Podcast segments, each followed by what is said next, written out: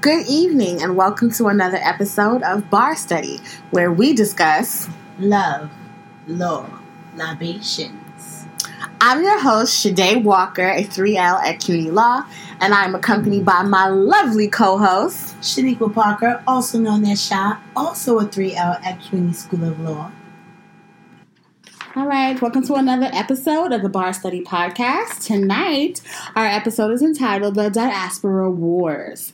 And for those of you who are not familiar with what the diaspora, the African diaspora is, it um, consists of the worldwide collection of communities descended from native sub Saharan Africans, predominantly in the Americas, and some of the largest populations of black people outside of Africa um, are in Brazil, the United States, and in Haiti. IAT, bop, bop, bop. And so we are joined um, by um, Shaniqua, your friendly co-host. Yes, we got Nsika in the building again. Thank you for coming back, boo. and then we have a lovely new addition, Miss Teresa. Hi. Yes. Okay, so let's get into it, y'all. All right, so when I talk about the diaspora wars, I know one of the reasons me and Sha like even Friends. our friends is we had an orientation at law school and they were trying to teach us about this racial bias. Anti-oppression, um, you know, just being mindful of microaggressions. Basically, it was an anti-oppression, anti-racism perspective because CUNY is diverse. I will admit that there Yeah. are a lot more brown and black faces at CUNY than your average law school. That's Yes. not an HBC. Most of the students are people of color, even if they are not black, they're of color. Um, so yeah, so I had made a comment in the orientation. and I said, you know, there's this like unspoken like hierarchy of blackness, and um, that would be like you know continental Africans, Caribbean people, and then African Americans. Unfortunately, um, they're at the bottom of this hierarchy, and that's you know a little troubling to me. I mean, I'm not saying that I agree with it, but is this unspoken? Um, you know, order to There's things. a dynamic to it. It's, Yeah. It's, it's like there's hierarchy here in this country. You know, if you white, you right. Mhm. And then it goes down from there. Mhm. Until last is us, the blacks. Let's be Mhm. completely honest here. We're on the bottom of the totem pole. And within our own culture, within the blacks, there is a hierarchy. And unfortunately, African Americans tend to be on the bottom of the hierarchy for a number of reasons. Mhm. So I just want to go around and you know say your name and also say your background, ethnicity, and how you identify. So as y'all know, I'm Sade, and um, I am half African American and half Jamaican. And Sha. Are you going to go to me? Okay. Yeah. I thought he was going to go around clock, yeah, counts clockwise. Yeah. so I'm Shaniqua. I'm born and raised here in America. My parents are both actually born and raised here in America. We can actually trace our ancestry to being sharecroppers, to slaves. So my family is actually from the South, South Carolina, Georgia, and New York. So when you think of African American, I am the epitome of African American. All I know is African American. And Teresa. I'm Teresa. I'm Nigerian American. So my parents are both immigrants from Nigeria. Um, I was born here in California. Um, so, I, but I was raised American, but I still hold true to like my cultural practices. Okay. Hi, Nsika? I'm Nsika. I'm Haitian American. Um, so I lived in a subculture, a Haitian culture, and the American culture. Okay. So now that we got um everybody's, you know, cards laid out on the table, I want to be direct and ask um, you know, is there some truth to what I'm saying? You know, you don't have to personally agree with it, but like have you heard things like that before? I think growing up, it was kind of made clear to me as an African, like a, and I'm gonna speak bluntly, Mhm. like as a true African American, and I hope that doesn't come off wrong, but like as an African who lives in America, um, like my parents made sure to let me know, like you're different. We always had that kind of conversation, like you're African, you know, and I, and I kind of struggled with that growing up with them instilling this mindset in me, like okay, those black people over there don't be doing what they be doing. You're African. You know, we hold ourselves to a higher standard. And I always kind of felt like I didn't understand what that meant as a younger age, but I felt like it was very pretentious. Um, I Thank think you. Yeah, no, it is. It is. like it, it, it's kind of unfair to separate yourself from your community that you grow up from, and you know, and I think um to like even go deeper into it, I think I kind of embraced what they told me when I felt like my black community didn't embrace Mm-hmm. me when they were calling me like an African booty scratcher and your family live in hood. So I'm like, well, my mama Yeah. told me not to mess with y'all anyway. Mhm. So Right. yeah, that's You know. that's very true. There So- was a lot of that in Right. in elementary common. school. Right. because anybody who's different, they're gonna call you out on it. Right. Because just like how yours, I I was witness to this African booty Right. scratcher rhetoric. I heard Mhm. people say stuff Mhm. like that. And then, like, um, you know, when I went to school, it was cool to be Jamaican. Everybody wanted to be Jamaican in the Mm. 90s, you know what I'm saying? Because that was like our golden era right there. We still winning, pop, pop. But, you know, like my daddy says, y'all are taking Jamaican jobs. We'll get into that We'll in a second. that we'll get into that Yeah, in a second with that Afro beats. Man, and see, Y'all it's like taking someone jobs. excluded from the school. Also, Jamaicans are not winning. I live on East Flatbush. I Oh, go to the parade every year, and the Haitians always take over the parade. the Caribbean Day Parade. The Haitians do roll deep though. Like I'm not gonna front. My daddy would say, and you know, Jamaicans and Haitians have a rivalry. Lots of beef. Mm. We got beef Really? right no, there. it's a beef. It's Wow. a whole. It's a thing. It's like a Dominican and Puerto Ricans don't get along. Haitians and Jamaicans don't get along. didn't Like I was was told, beef. don't let Haitian boys touch you. I was told that my, you know, my daddy has his little rhetoric. He be saying all types of stuff. I don't agree with it. Um, but yeah, like we all have, you know we all have pride in mm-hmm. where we're from, in our culture, in our history, and so we always gonna have a belief that I'm better than the next Yeah, one. Like yeah. I mean, that's human nature. Right. I don't see. So I don't think that I'm better than the next. It's just I feel like that my people, as blacks from America, are entitled to some respect I From put some respect on my name from everyone. From everyone. I say we demand the respect from everyone because true story. This country was built on our backs. Yes. P, we were slaves because no one wanted to do their manual labor. Nobody wanted to raise their children. Mhm. Nobody wanted to do the work, and so they made us do the work. And so we actually we've gone through the steps of being treated as less than, so that when other people come over here, they're not necessarily immediately treated as less than because we had to fight. yeah, we And paved we the way. still to this day are kind of thrown at Okay, from I every direction. But the, the, Right. the messed up part about it for us is that as much as we struggle here in this country as people who are born and raised here, Mhm. as people who can say, I am American, I'm just as American as you, and to have someone who's also American say, go back where you came from, I came from here. Right. And so to have other people come and say, well, you in the situation that you're in because you're in, because I've had situations in which immigrants and people who were not African American was like, well, y'all put yourselves in this situation. I'm like, oh, hold up, homie. Right. My people didn't ask to come here because Right. he was like, give me freedom or give me death before we got over here to do this I, I do want to back up what, what you just said real quick because this is love, law, and libations. And so, really quick, I do want to talk about the Reconstruction Amendments. And that's the 13th Amendment, the 14th Amendment, and the 15th Amendment. Yes. And let's back that shit up with some receipts. So I came with receipts. Yes. Wait, Okay. are, are we exploring a can a nigga vote phrase? No, we're not getting that deep. That's a little too deep. We're not going to relive. Um, uh, uh, LEDP? no, we're not going to do that. We're not going to do that today. wanna Not add- I constitutional want to add something. Um, Well, go ahead. You said that the country was built on Black Americans' back, correct? I want to remind listeners that Haitians fought in many revolutions in America, including New Orleans. I just want to add that. Oh, oh, I give Okay. Haitians props Yes. because y'all guys fought for your independence while we was just sitting here. You know, y'all didn't take that shit. Y'all took that Y'all that was shit. like, we ain't finna do this, and I was give y'all that props was for that. in like 1901? I think so. Yeah, 1901. While we was still sitting over here in 1960s Waiting talking about yeah. So y'all did water. take y'all shit. I'll give y'all credit where credit is due. No, I'm not speaking of Haiti. No, I revolution. know. I'm speaking of New. They went to New Orleans, Right. Venezuela. But I'm also giving you the props that you were the first free black nation. Yes, the first Black Republic in the Caribbean. Yeah, 1901.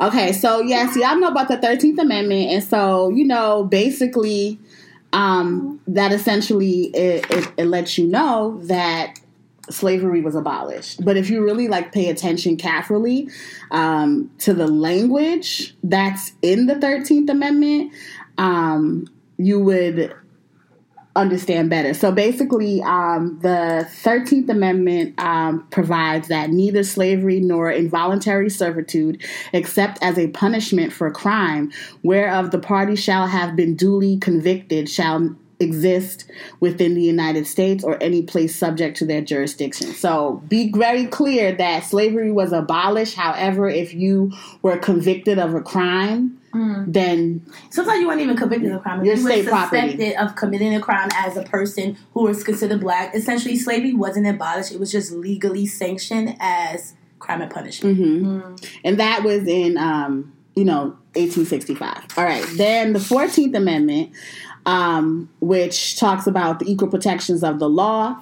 That portion of the of the 14th Amendment that is used and applied in so many fundamental Supreme Court cases, and that's an amendment that was created for blacks. That 14th Amendment is what gave us our citizenship because prior to the 14th Amendment, we were considered three fifths of a person. Right. And So- property. Right. So remember all of that, putting in that work, fighting for rights, and all those things like that. People, immigrants from any country that come to the United States, they can enjoy um, some of the privileges and stuff that we fought for to be recognized as human beings. We were three fifths of a person. So that means if you came from Africa, you would be three fifths of a person too. If you came from Haiti, you would have been three fifths of a person too, had it not been for this 14th Amendment saying that if you were born in the United States, it was making black people um, It's citizen- citizens. That's Yeah. what it did. It gave us our citizenship. Because before And- that, and and a lot of a lot of landmark cases. Um, sorry to cut you off, Sha. I'm gonna give it right back to you. But the Brown versus Board of Education that was based off of racial discrimination, and they use the equal protection of the laws. They use that phrase from the Fourteenth Amendment. They also used um, in Roe versus Wade. That was you know about the abortion rights. Again, they relied on equal protection of the law. They have use that phrase. When you talk about the Bush v. Gore, like election recounts, when you talk about Reed versus Reed, when you talk about gender discrimination, we talk about University of California versus Bakke, which is um, racial quotas in education, and so many more cases, they use the language from the 14th Amendment to say, hey, equal protection under the law. let me just add to you how important that 14th Amendment was because prior to that, we have Dred Scott who attempted to fight for his freedom and was told, you can't even sue in this court because you're not a citizen. Right. So it, it's just for us to the dynamic and the fights that we have among our skin mm-hmm. folk is kind of upsetting. Yeah, and and it's just we just want to have this conversation so that you guys understand that we're skin folk. We may not always be kin folk, mm-hmm. but we are skin folk. Right. Mm-hmm. And just quickly, and I'm gonna get off of the off the law part and get back into our conversation. But I just wanted, like I said, to lay down that foundation so that you understand when Black Americans say we paved the way, like we were the ones that had to go through that before there was a large or influx of other Black immigrants coming into the country. Okay. and Europeans. Right, and Europeans. Before all of that large influx, it was literally just the colonizers mm-hmm. and African slaves. They had killed off all the damn Native Americans, most mm-hmm. of them. So it was just us, Yeah, it was on your. us slaves, and the white people. And it was these laws that were put in place to protect us that gives a lot of people the privileges that they have today. Like protection of the remember, like that sign when you think about like the the Jim Crow, and you think about that sign that says for whites only, and then you mm-hmm. see the sign that says colored. Like, sorry, but if you was Hispanic, you would have to drink there too. If you mm-hmm. was Asian, you would have to drink at that colored mm-hmm. fountain too. Like all Wait, of at that time, if you was Italian, you was had to drink. If you was Irish, you had to drink at that colored fountain too. You know what I mean? If so, uh, if you were Jewish, you had to drink at that colored fountain too. So a lot of the privileges that people enjoy today, I just want to say, Americans paved the way. Now, I want to go back. Um, the revolution ended in 1804. So I just want to make that correction Okay. for people to know. All right. It began in 1791 and ended in 1804. Okay. And then again, Haitians helped with a lot of revolutions throughout the Americas, including New Orleans, Venezuela, and others that I can't think of right now. Okay. Yes. So um, I want to get back to the conversation of have we been installed with like certain values from maybe our family, maybe not your family, maybe like friends of the family, maybe just other people like from your ethnic or cultural background that kind of preach that rhetoric of African Americans like being at the bottom. I know Teresa, you explained like Right. your experience a little, but I wanted to know like Nsika, like what was were you told that like to stay away from African Americans that they're bad? Um, some people would say that in the Haitian community, and the reason why they would say that because of the bad experiences they had with with Black Americans. Mm-hmm. So there was a, a large influx of Haitians moving to New York. That was the first place in the 80s. Mm-hmm. So at that time, Haitians had allegedly AIDS, practiced voodoo, and Haitians felt discriminated against, just Right. like Teresa said, African booty scratcher. So I just want to say that yes, Black Americans did pave a way, but they weren't the nicest people Mhm. to their Immigrants. their immigrant their Black immigrants. They were Mhm. not inviting neither. Mm-hmm. Right. And there were a lot of programs that were offered for Black Americans and didn't take advantage of those programs. And as you guys said, we have the same complexion. So yes, those immigrants were able to take advantage of the program because of Black Americans. Mm-hmm. Why? Because the white man does not know the difference. They just see the the complexion. Mm-hmm. right. So my question is, why did these black immigrants come to the country? As you guys said, black Americans paved the way and took advantage of many of the programs, education, housing, etc. Well, not all of us. I'm not gonna say all. Well, I can speak for me and my people, for mm. example. So, I grew up in Flatbush. I grew up in a very large Caribbean American community. So, I grew up right there on Ditmas and 22nd. So, there's Haitians, there's Jamaicans, and there's a small group of African Americans. We were a minority on that block.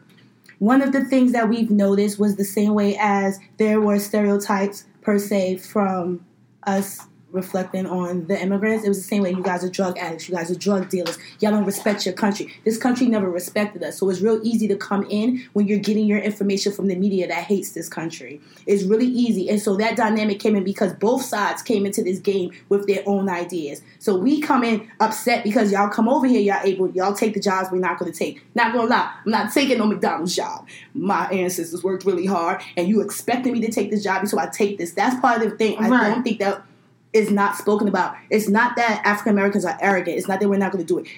What's not spoken is a lot of the times the things that we are given in this country is given to us to shut us the fuck up. Right.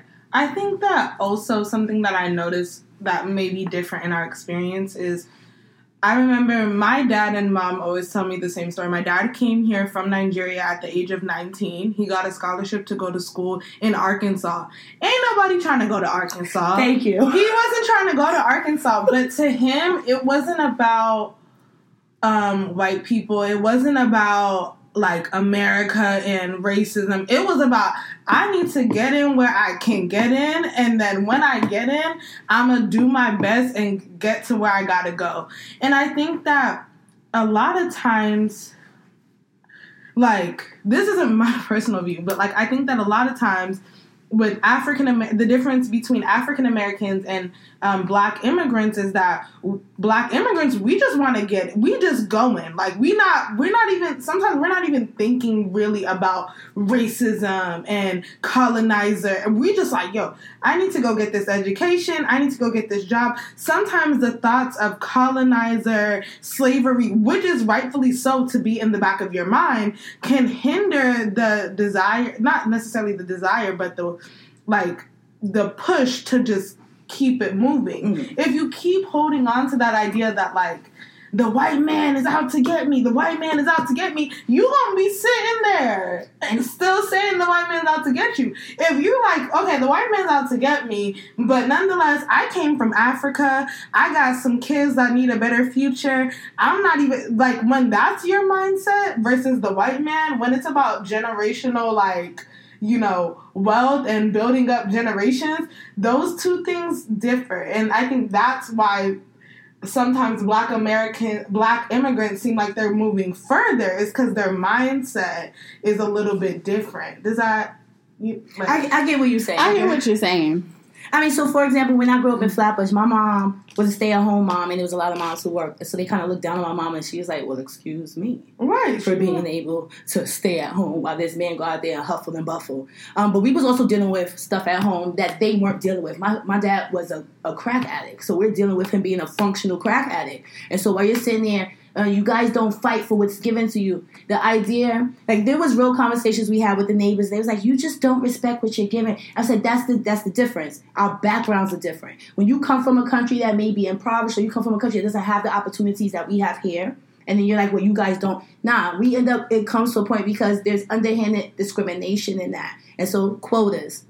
One of the cases we was Mhm. looking at, there was quotas for racial. We experienced that before you guys came here, so we're a little disheartened to what this nation I- offers. yeah. I think that's part of it as well. Yeah. As African Americans, we're a little disheartened and And disenfranchised, distrusting. distrusting of this Right. government. And so while they do offer those services, we're like, nah, son, you could, You're you, coming you, I deserve more. Yeah, Right. I feel like to the point that Teresa was making, I feel like sometimes you're coming in a little bright-eyed and bushy-tailed, Uh-huh. like this is America. I finally made it here, and you're hitting the ground and you're running. Right. Whereas, not to make an excuse, but the Mhm. mental state and um, just you're just already so beaten up and like so tired Mhm. of like running this rat race and it's it's hard because like i said you're coming in bright eye and bushy tail and i i am thinking about this person is out to get me. I am thinking like this bitch is looking at me fun like i'm think i have to exist Right. in this skin in this country like every fucking day. Yeah. and it's exhausting. Like even though i don't make excuses i i am a third year law student. I work at a law firm like but i deal with that every single day. There's things that go through my mind and play through my mind. I am so hypersensitive mm-hmm. and hyper aware of things that i don't think other people like even pay attention to. Like they just be living their life. And like for me i constantly like i have to tell myself like Sade, like just turn your brain off and stop thinking about like what other people Was that think racist? Was that were they Yeah. fair to me because I was black? hmm Like Um, just being in class and like having to deal with this white boy sitting over here to think he know every fucking thing. We sitting in the same fucking class, like you know what I mean? Like Right. who's arguing with the teacher? Like the Right. teacher has a degree, you don't have. Like it's it's all these things at play, Right. and you know I also confidence, confidence. I, I just want to today as I'm walking here to do this podcast with y'all, right? So you know Brooklyn Law School's around the corner. Yeah. So I'm walking, minding my business, listening to music, and I hear a guy of the Caucasian persuasion talking. He was like, "Yeah, it's so much easier to negotiate with smart people." I was like, "Dude, this is why I can't stay in law school. How do you know that the person is smart?" How do you, when you're negotiating, as we learn in law, Sam, hmm everybody comes in with their preconceived notions. Right. Everybody comes in with what guys and like what may be important to me may not be important to you. Yeah. How is it that you're so privileged to say it's so much easier to negotiate with smart people? It's so much easier to negotiate with smart people. How privileged is that? Right. Which is the same as us saying it's so much easier to work with. And I've had somebody say that I prefer to work with Jamaicans. They're hard workers. I was like, well, I just braided your goddamn Well, hair. Well, you know, to be fair though, my daddy said if you in can't- Jamaica, you got tree jobs. You have to have tree jobs to be a real Jamaican. It goes back to what you said about that sense of like arrogance, that sense of like entitlement as a African American that has been here feeling like I don't I don't want to have to work three jobs. I want to have to get the one job, rightfully so, because you're Mhm. qualified, Mhm. you're Absolutely. intelligent. I I get what you're saying, and I Absolutely. definitely agree. We should be able to be compensated based on our merits, based on our character, and things like that. Not judge because of our skin color. But unfortunately, that's the case. So I think that's another thing. Is like immigrants, we just like.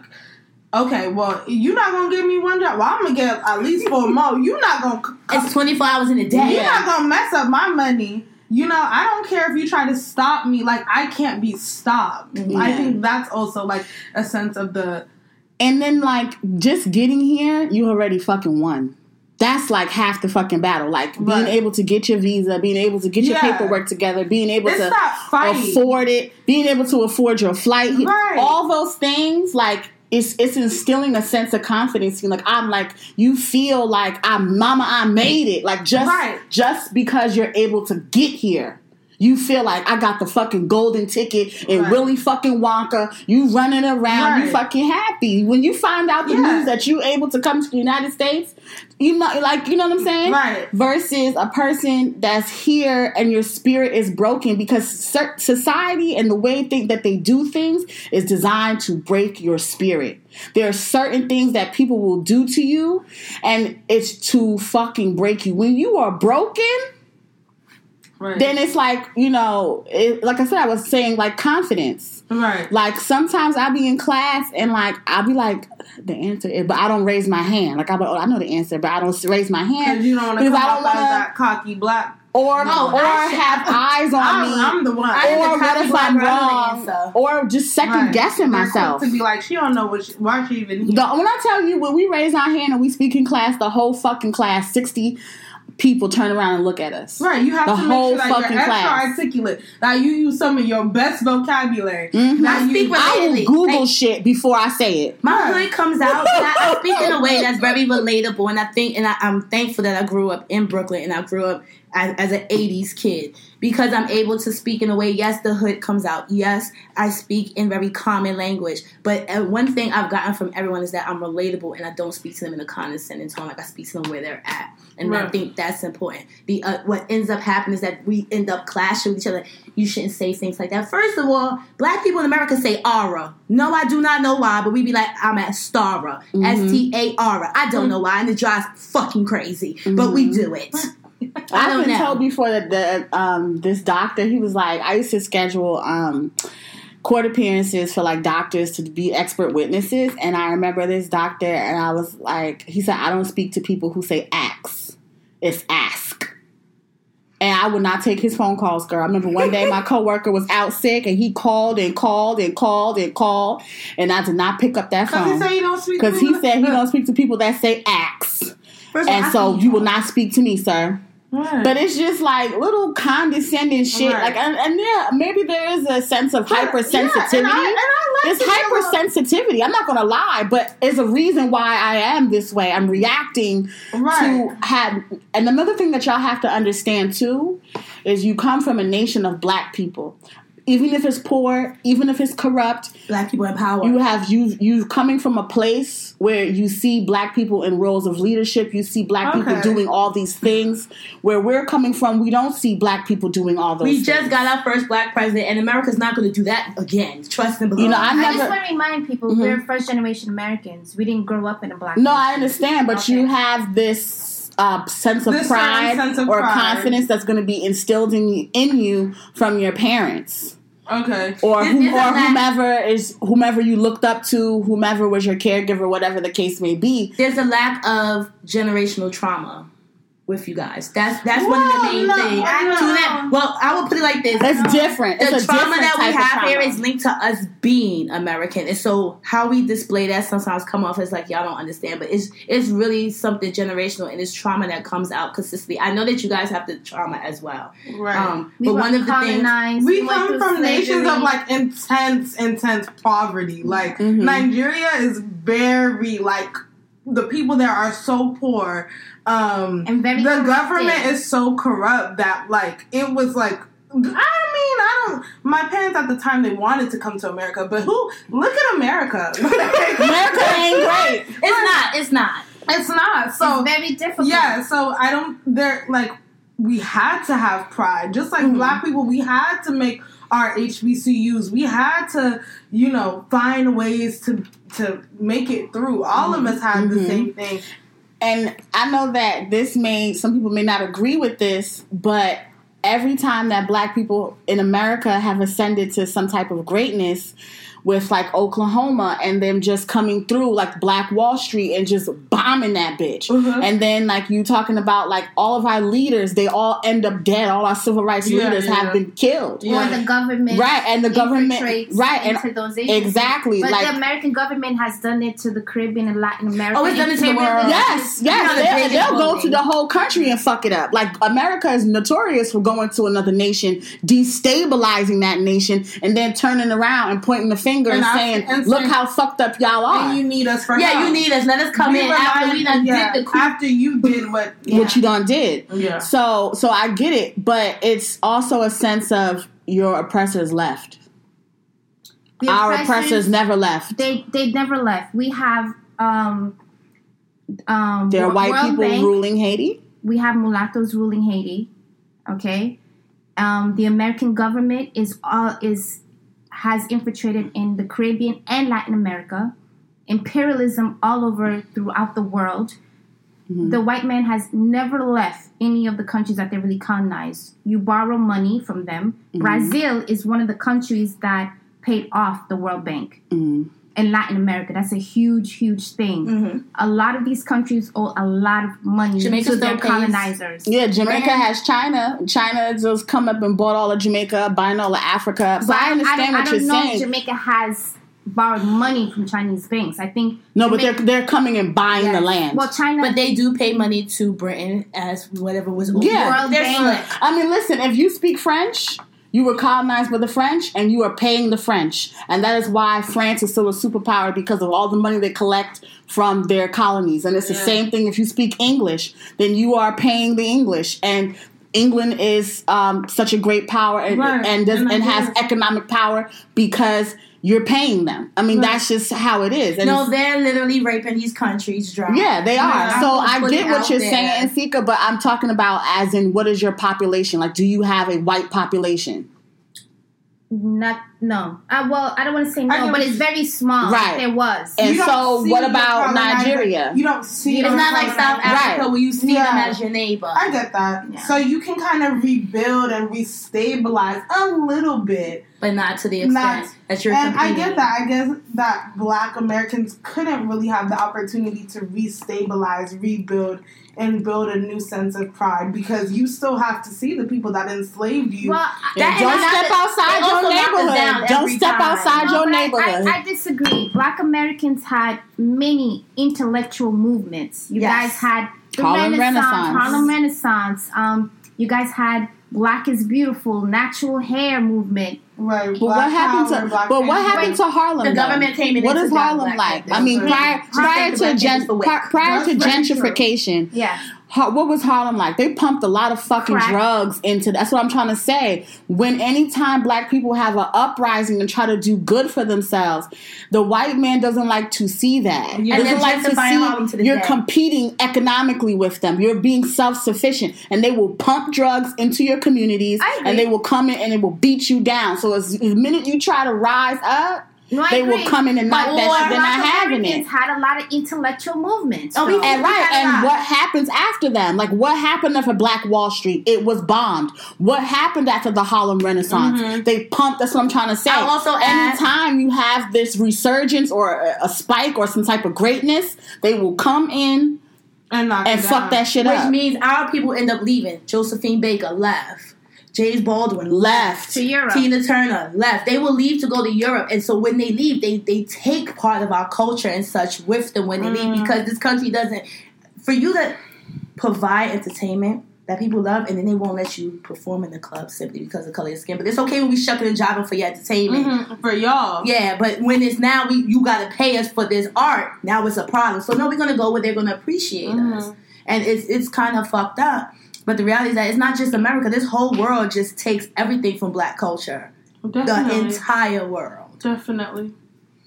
And also, just to like a topic, I know that I I mean, I feel like I've and Sika and I have had this conversation so many times on the side, but let's go there. Hmm. Let's go there. Can. I have some prosecco? Yes, you may. Yes, this is love law and Wait, libations, we're gonna baby. refill. So if you hear some cups filling, Right. Sizzle, fill your sizzle. cup. Fill your cup up. Right. 'cause this is getting- Sip, sip. Oh God. Woo. Okay. She It's got all the right. phone. Wait, We'll get you some tissue. Well, she the tissue queen. She got the tissue girl.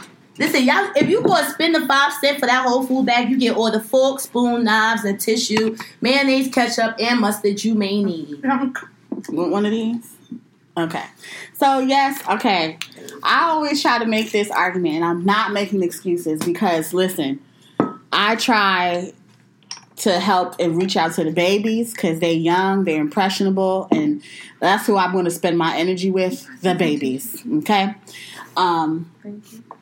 But I always say you have to look at um, who founded this country, um, who made the laws in said country, um, and they're going to design them in a way in which they remain in power. I mean, if you were in power, you would want to make sure you stay in power, and you would create a structure to ensure that you do. And I want to talk about growing up in the projects and growing up in the projects. That's an environment where you are set up to fail. There's people who can make it out. So that I'm not saying that there is an excuse there.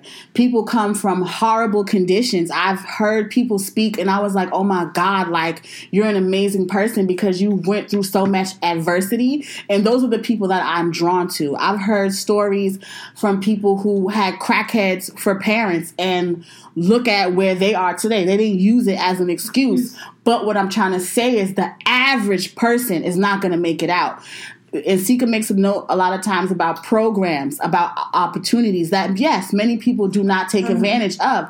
However, it is not designed for every person to benefit from said program because there are only but so many seats available. There's only but so many scholarships available. So everybody in the projects ain't going to get it and get out and go to college and make something of themselves. Also, society is not set up for that because everybody cannot be a doctor, lawyer, and engineer because who the fuck gonna make my food? But You know what I'm saying? So it is, it's not made for that. You know what I mean? I mean, there's this the there's But the have- blue collar jobs, right. But But having police in your neighborhood with the floodlights, just walking, you could be a good kid, not somebody who's looking for trouble, but they can't tell the difference between the good kid who's going on his way to school and the and the fucking troublemaker. To For them, we all look alike, they and so can't you're tell the set difference. up for failure. they can't tell the Just difference between living you there. Right. With that with the mother who told you, you know, we're African, we Mhm. are held to our highest Yeah, it standard. doesn't They don't. They can't tell the between me and Taisha, who or me, whose kid is actually who's really from these projects, and be like, "What, son?" They can't tell the difference. They can't tell the difference between my bougie ass from Queens. Girl, I don't want nobody to fucking touch me. Don't touch me, bitch. So, you know, they can't tell the difference. If I, listen, they don't give a fuck. And that's what I'm trying to say. I'm just, all I'm saying is, I like numbers. I like statistics. These are high crime areas, as the police love to say. CompStat. They You've got police everywhere. But they You've got always Right, and so what I'm trying to explain to you is if you're coming from that environment, you are operating at a deficit. The odds are against you, Mm-hmm. and you typically will not succeed. I'm not saying that it's impossible. I'm not saying that you should therefore do nothing, be complacent, and just relish in that shit. Because there are people that do. But you're already there. A lot of people have young ass motherfuckers who are babies raising babies. You got that shit going on. So how the fuck So is, that- that are you going to expect good parenting from a 16 year old? Okay. Actually, that- you can. Let's be real, because some 16 year olds can be better parents than Hola does. But go ahead and because you had a whole goal. Go ahead. no, no, I just see wanna them faces. That doesn't happen in Nigeria. You don't have um, children living in impoverished mm, areas. Very and then, true. Okay, I just Do you have a high police presence there? Well, the, police police, are the police situation Are in Nigeria is completely different. Yeah. Like, Are they they will- shooting black people in the There's streets? no shooting people. But who they will- make- That- that's something different. That's They an will American kill you. thing. But no they talking. indoctrinate your children to be children rebels if you don't agree with the government. Yeah, it's a it's a That completely happens different all situation. over Africa. No jail. It's just you just die. But the children are empowered to learn. I know there's a negative to that, but they are empowered to learn how to protect themselves in a sense. If they're, I'm just, The I, I children know it's messed up. Yes, I know it's messed up. Yes, but, in a sense, yes. Basically, the rebels will come into your house, and if they say you join us, you don't join us, you're dead. Yeah. They kill the parents in front of you. They train you to kill everyone else. And some of these kids have come to America, and they have taken advantage of the things here in the United States of America. And if these people, The children soldiers? As yeah, as teenagers, Also, there's international programs that are not available to us as Americans. Let me just remind, remind that Right. this goes do out mean? because so what ends up happening is sometimes, like for example, when you go to apply for a scholarship, Mhm. there are scholarships that go out to those who may be from another country, who may be Yes. from here, who may be from here. So keep in mind that when we all apply for a scholarship, for example, it's a scholarship for a student who's black. hmm That means so when you say that we don't apply for these things, keep in mind if you went to if you let's say they consider your education slightly higher than homeboy who went to the horrible school in Chicago, Mhm. despite the fact that you came from Africa, they'll choose that person. So it's not that they didn't try; it's just that also there's things that go on behind the scenes that we don't see. Right. The no, some stereotypes. some of these some of these kids didn't go to high school because they were children rebels, and this is also in uh throughout. Is it North Sudan? yeah, a lot of the northern yeah, African. African, Somalia. We Yeah. have a large Somali community. I believe it's Michigan, but I would have to Google it. And these people are thriving. Okay, they came here young. Um, Somalia didn't have a government since 1991.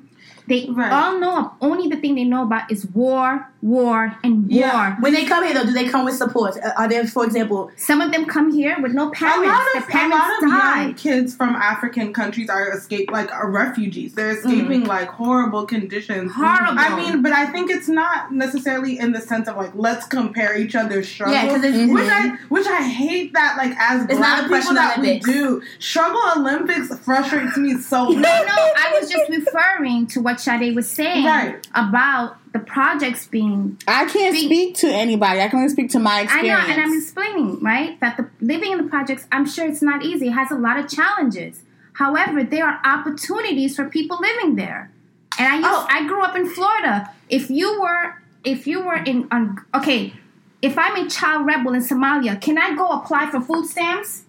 No, I'm just asking. Can no, I? No, you can't apply. for Okay, Well, wait, I wait, wait, can't wait. Actually, uh, if you came over here as, as under asylum and you're a child and you're in need of these things, there are things yes, available. you can. Once you I'm grant to the asylum, yes, you can. No, I'm speaking with In once. Somalia. Yes, in Somalia. Can Oh, I no. get assistance? Oh, well, that is the I don't know. I don't think so. Somalia cannot. as a child, You like cannot. who's trying to escape as a refugee, you don't have people don't even people don't even have free education in other countries. Okay, Right. and that's what I'm talking In the about. projects, is the you have access to public school. You have A access- D Public or school F. education system in New York City in particular is trash. And as a product of the public school system of New York City, I can tell you that it's trash. So then, why aren't we protesting? We we are protesting. That's not going to do nothing. Here's It what's going to do something. I would like to be. I have uh, political aspirations one day, and I would like to be a legislator. Legislation. That's how you make a difference. When you It write a law, when you pass a bill, when you say this is what's going to change. These are the new rules. These are the new regulations. No protest. Protests don't do shit. You, you're, Calls it. you're- It brings attention to it, but I that's all it this nigga does. is so optimistic That's all it about how does. things are going to work when you actually put in the work. No, you're gonna need to do more than that. You would have to teach this community about education and wanting to be educated.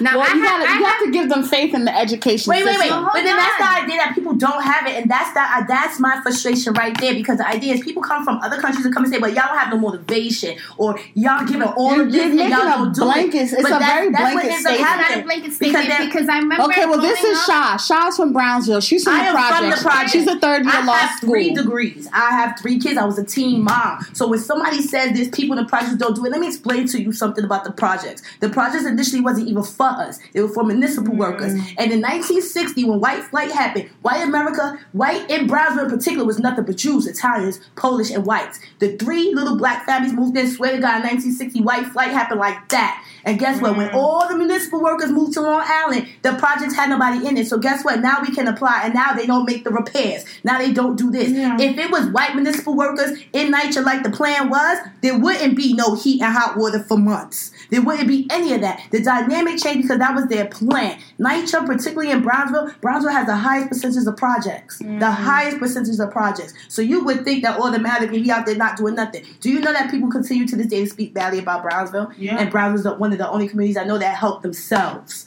People come in like go out there and get shot. Brownsville has five to six nonprofits we built up ourselves to support our people. We have a community garden we did to support ourselves. We go out there, we have tenant associations. They don't report that, but when I'm on Facebook Mhm. and people pop up, it's nothing but Bra- it's nothing but projects in Brownsville. Mm-hmm. I- People, people I argue. believe the rhetoric because Well, let me tell you something. if- Nobody. uh, go ahead. Say what you no, say. if that to, for me, if you are a hard worker, I respect it.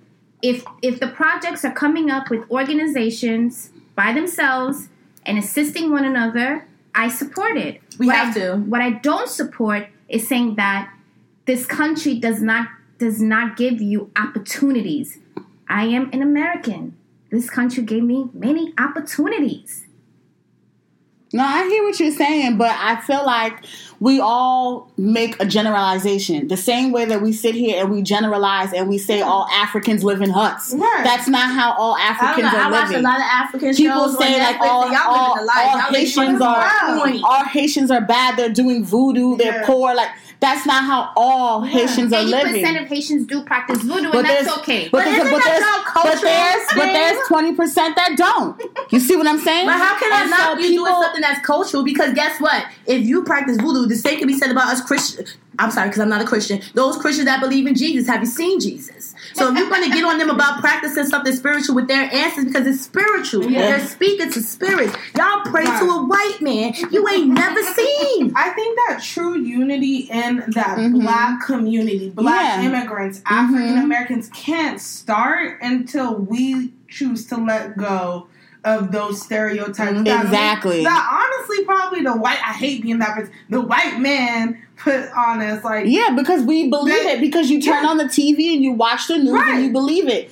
And so it, it, it's you not have it seeps You into have your brain. You- right. even though you say you don't, you do a little. Right. You know what I'm saying? The crowd from the barrel mentality. It's so yes. it's so real amongst the black community and it makes me so sad to see that Yeah. I can be in the same law school class with you and hear that you're at the top of your class and I feel threatened instead of feeling proud Mm-hmm. that somebody from that looks like me is succeeding. Why Mm-hmm. is it that with one of us is succeeding, especially as women, when one of us is, is succeeding, we all see it- winning. yeah, we see it as competition versus as while we're all winning. Let me let me Well, get wow. close to her and see how we can collaborate and Mhm. all be at the top and not them all at the bottom. Mm-hmm. Because there's an idea, at least I know for here, that there's an idea that crab in the barrel is really real because in the beginning, it, they would only allow one of us token motherfuckers in Exactly. space. So Yeah. it's like, no, I want to be there. Right. I want to shuck and jive for Wait, wait, did y'all see that movie? Um, uh, Ma- not Mama. It was that lady.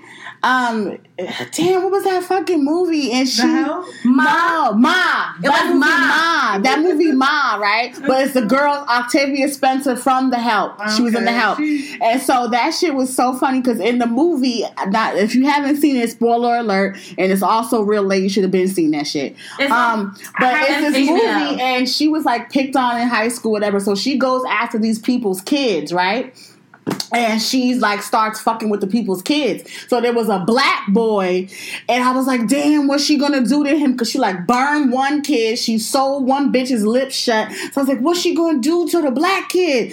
She took the roller, the paint roller, and painted his ass white and said there can only be one of us in the group.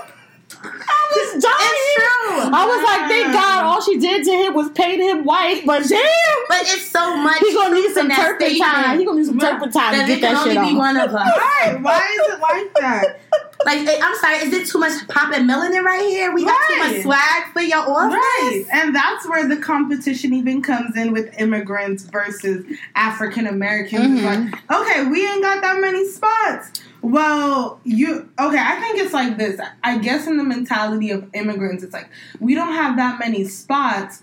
So, and we already know that black Americans have a bad rep in the Mhm. US. So, we already ha- like, okay, let's just knock them out. Mhm. Like, let's just take that spot because they don't even got a good rep. Mhm. And it's like, no, like we should embrace each other. Yeah. Like, why can't we all just get along? Like Molly Ma said, remember Martin? Remember he said that. Why can't we all just get along? And it's crazy because I had a cab ride the other day, and I, I swear to God, after this, I just stopped fucking talking to the cab drivers. I was just like, my name is Sade, and You like to change quiet- your Uber to say that you are I like a here. quiet. No, I don't do that. I just say I get in. I say my name is Sade. Make sure they got the address right, Mm-hmm. and then I put in my headphones and I say I like a quiet ride because this man one night had the nerve, and then he wouldn't let me get out the car when he dropped me off. He's like, "Wait, wait, wait! I gotta tell you something." Mm. I'm like, "Sir, I gotta pee. Like, I gotta go home. Like, this conversation is over." But I don't remember Mm-hmm. exactly where um, in Africa he was from we were having this conversation and he was saying something to the effect of like yeah like african americans basically like they ain't shit they at the bottom of the totem pole they lazy they don't want to do shit they don't want to work and blah blah blah blah blah blah blah blah africans are so great blah blah blah blah blah and i was just like sir but you're a cab driver no tea no shade to that man but i mean the argument that you were making to say that's basically somebody ain't shit but you're driving my cab and again that's a noble profession. There's nothing wrong with it. You getting out there you making your money you doing what you got to do. I'm never Right. gonna knock nobody for But making an honest living. but how the fuck you gonna pop shit when sir i'm the one that you know Paying is paying you for your services and you talking shit about my people? So that really didn't sit with me too well. But you know so now i just like a quiet ride.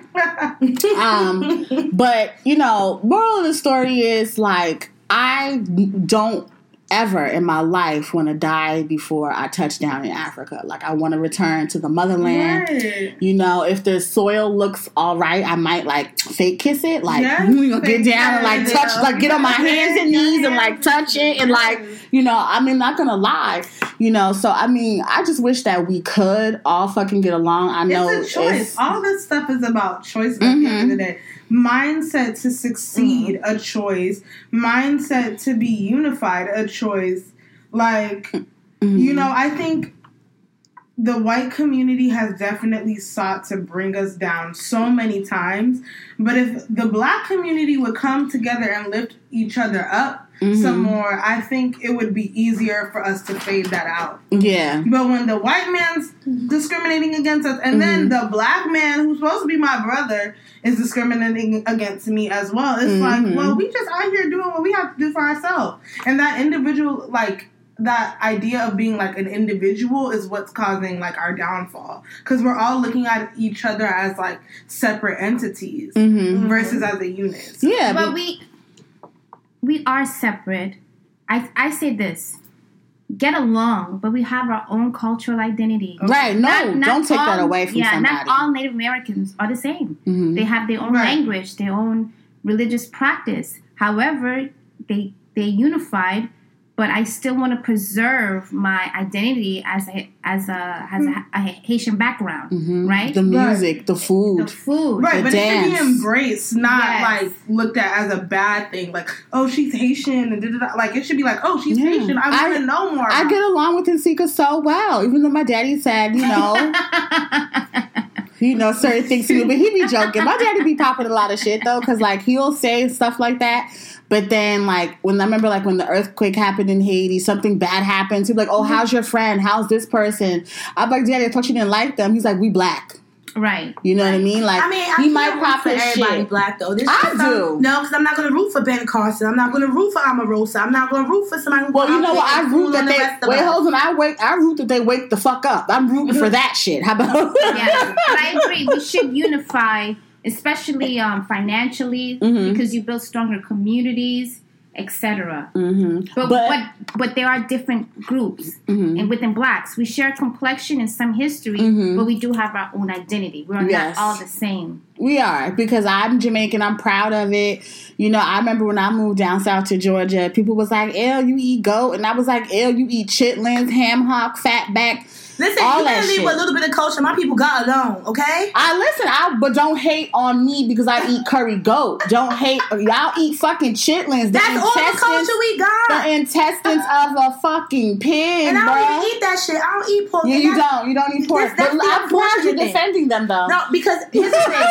That's the other thing. When we have conversations, I have conversations with other people, and I'm like, I get where you're coming from, but do you know what it feels like to not have a culture? I could go to Africa and not feel at home. Mm. I could go to Africa. There's no connection. And and they'll tell me, well, because I don't know. I- As far back as we've traced it, we literally traced our people to slaves. Like we know who owned us. That's how far. After that, we can't trace it as much as. And I'm not giving my DNA to 23andMe. This is a lot of melanin. Hell no. I'm You not- have me out here, Henrietta, lacking me and myself. Let me tell you something. Ain't Yes, no. Henrietta Lack. You okay? not I'm a shout out. We, We talked about that in property. We talked about that. Mhm. Yes, Henrietta Lack. But um, yeah, like just to the effect of you know, with us people, we're black. I identify as as a black person first, but I'd never ever want somebody to feel like I'm taking away or stripping away your culture because you know that's who you are. That's you know Right. your your sense of pride. You know, it brings people together,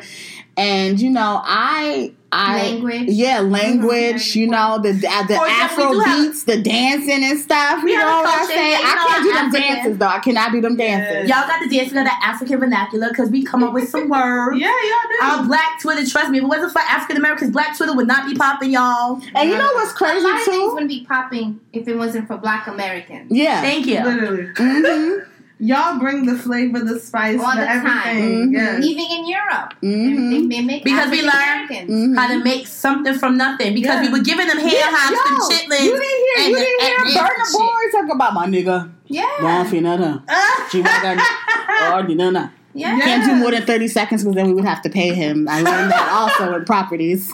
I just, we don't give legal a but we can't in any way represent ourselves yet either. So we gotta lay low. But I know I fuck I ain't cutting me no check to Burna Boy because Burna Boy got more money than me. I know that shit. So Yeah. he, he gonna get less than 30 seconds.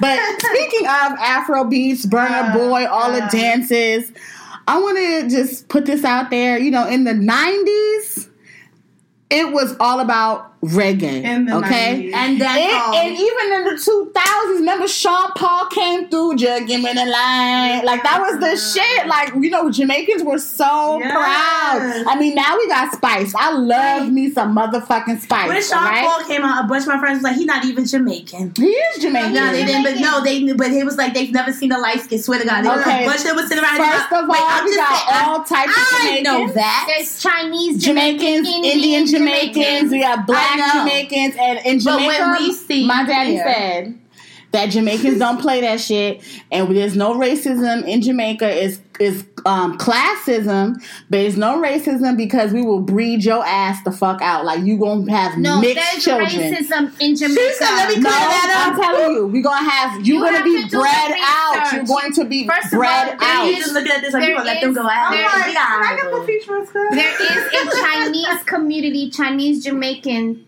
community in Jamaica. They're very xenophobic. They're racist. That's not true. Indian Jamaicans usually stick with themselves. That's why they still have Indian I'm so- Jamaicans Not really. Jamaica. Most people are mixed. You have to do the research. I'm man. telling You're listen, I'm telling you what my father said, No, who was born in Jamaica. Now, listen, granted, my father father left. trying Hold on, hold on. Now, I was born here in America. Yes. But my father was born in Does Jamaica, not know the and I'm going to listen to what my father said. Let me tell Oh, you. my mother Excuse says me? Jesus is real, therefore Jesus is real. Oh, I- Excuse just had that me. conversation Hold with- on. Let me love say Jesus. my piece. I like Jesus. Let me say my piece.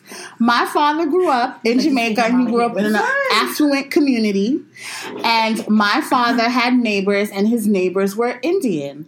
And my grandmother would say, Do not play with those children. They are poor, they have lice.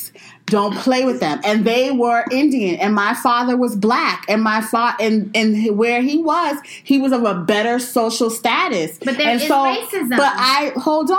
I'm I'm not saying it's hundred percent don't You exist, said it was classism because grandma said but it it's was more classism. No, there is No, I understand what you're in saying. Jamaica and Guyana Okay. and Trinidad Okay. Okay. and Haiti. Okay. There's, there's racism throughout the Okay, Caribbean. but it's not like it is in the U.S. and it's No, more based isn't. off she, she of a class system. research. Guyana I'm, ta- I'm not talking about Guyana. Guyana I'm not Jamaica. talking about Trinidad. I'm not talking. I'm talking too. about Jamaica, and I'm talking about what my father told me and what his experience was. You cannot take away someone's experience, although you may you disagree with what I am racism.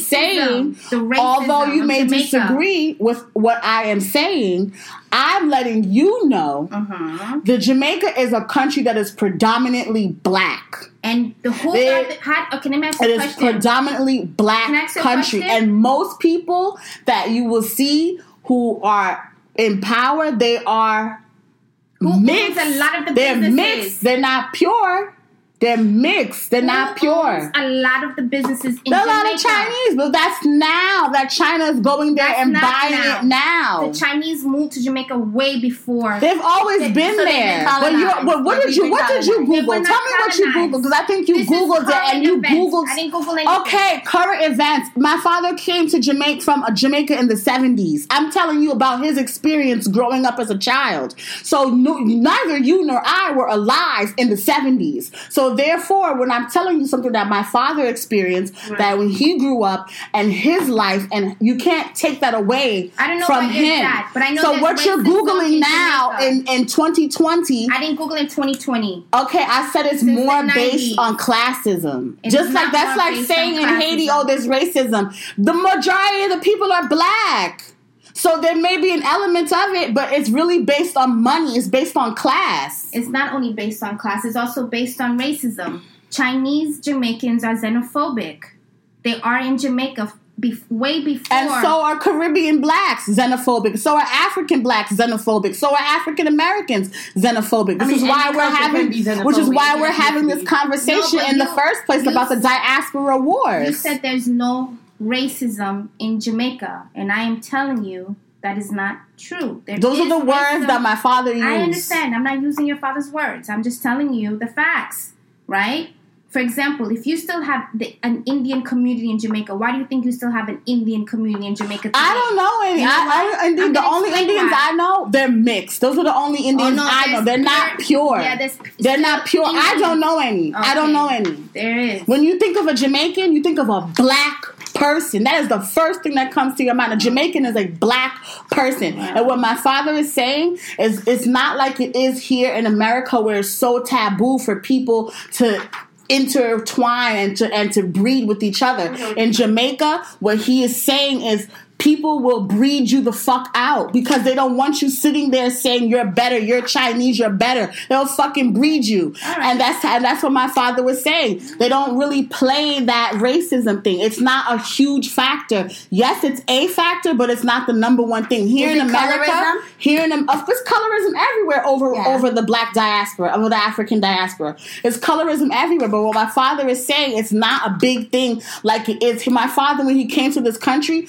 that's when he's understanding. Oh, you're black. When my grandfather came to this country, and my grandpa again, my grandpa was born in the 1920s. So my grandpa came to this country, he got on the bus and it was in the south and he was sitting in the front of the bus and the he the police they stopped the bus the police told him to get off the bus and they he said where are you from my grandpa was like he's jamaican he was working at the time in um the for Canadian like the trains like the whatever he was like a cook on the trains or whatever.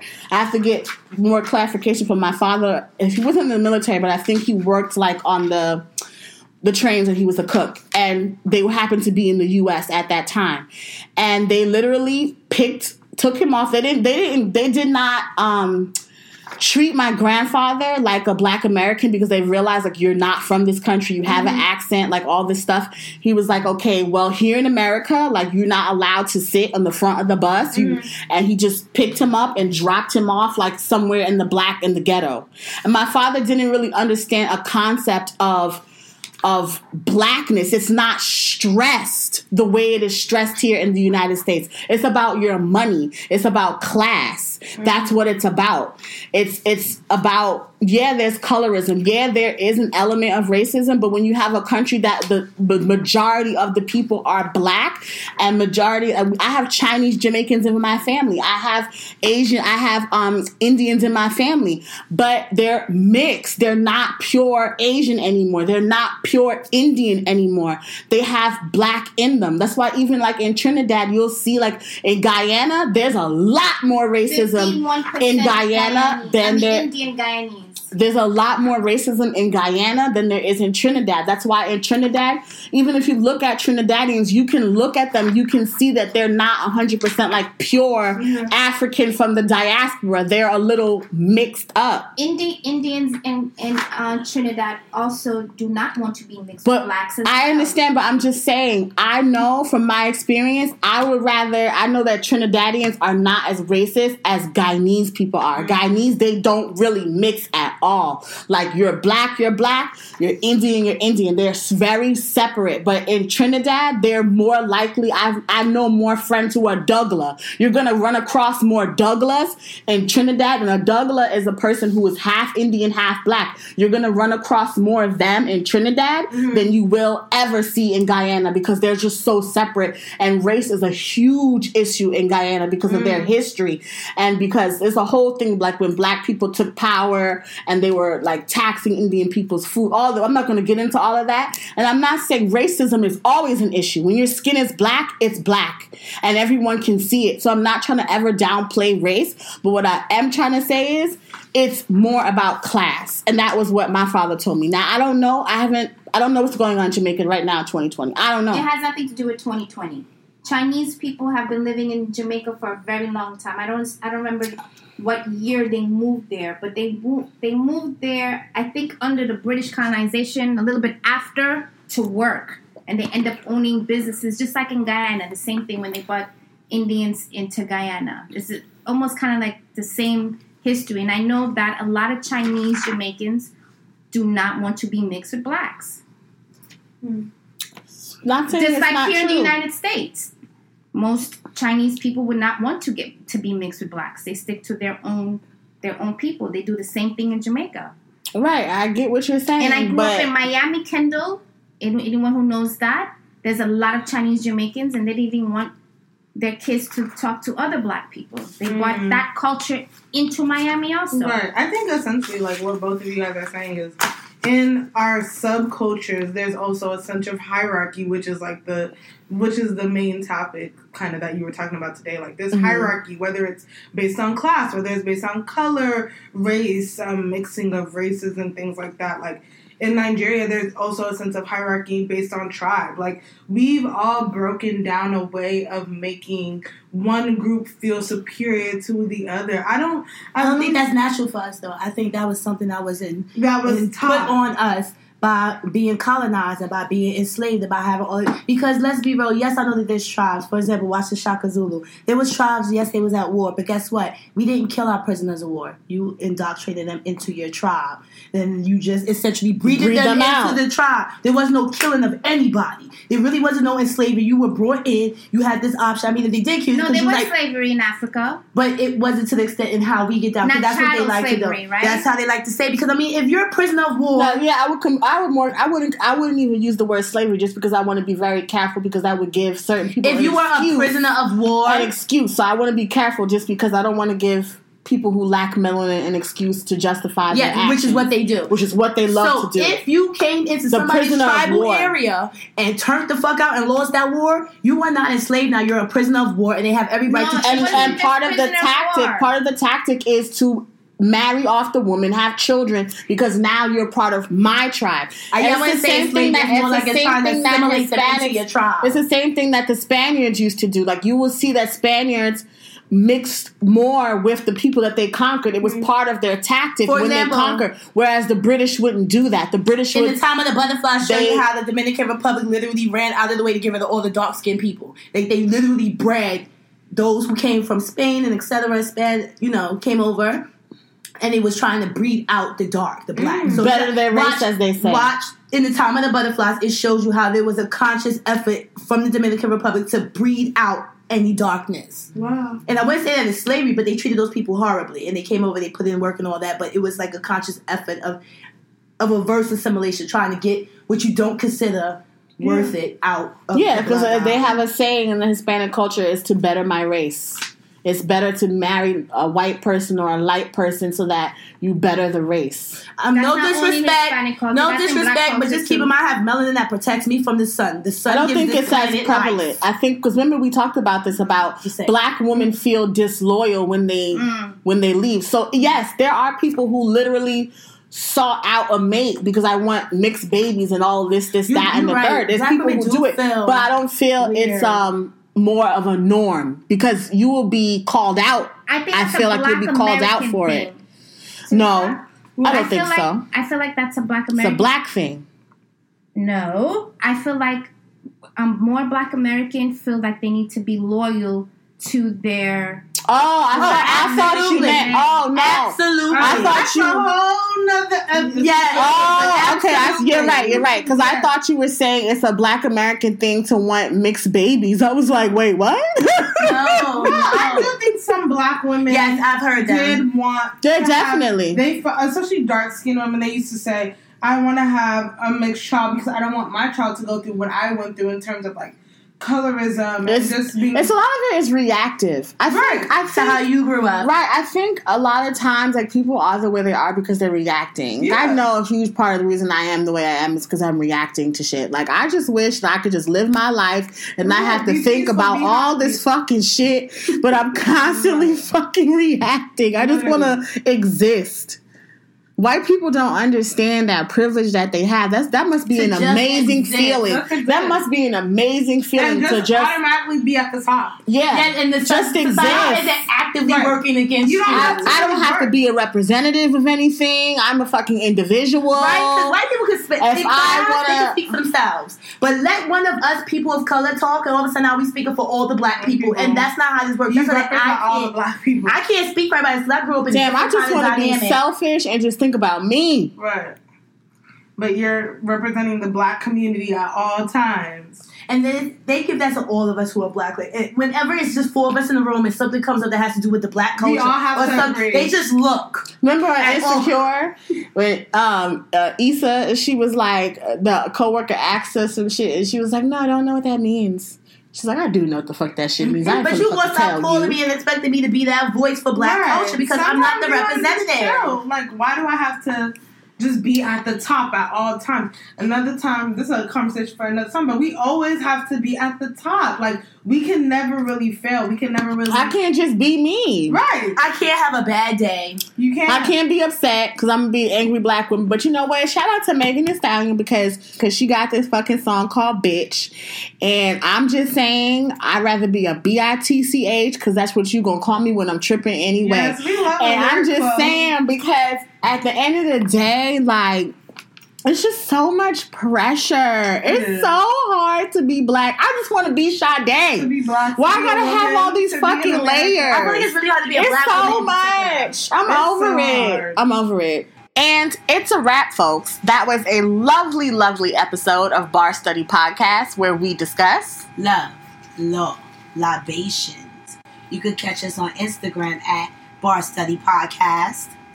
And our email is barstudypodcast at gmail.com. And you can follow me at theratchetprofessional.com. And remember, folks, we do not give out legal advice. Good night.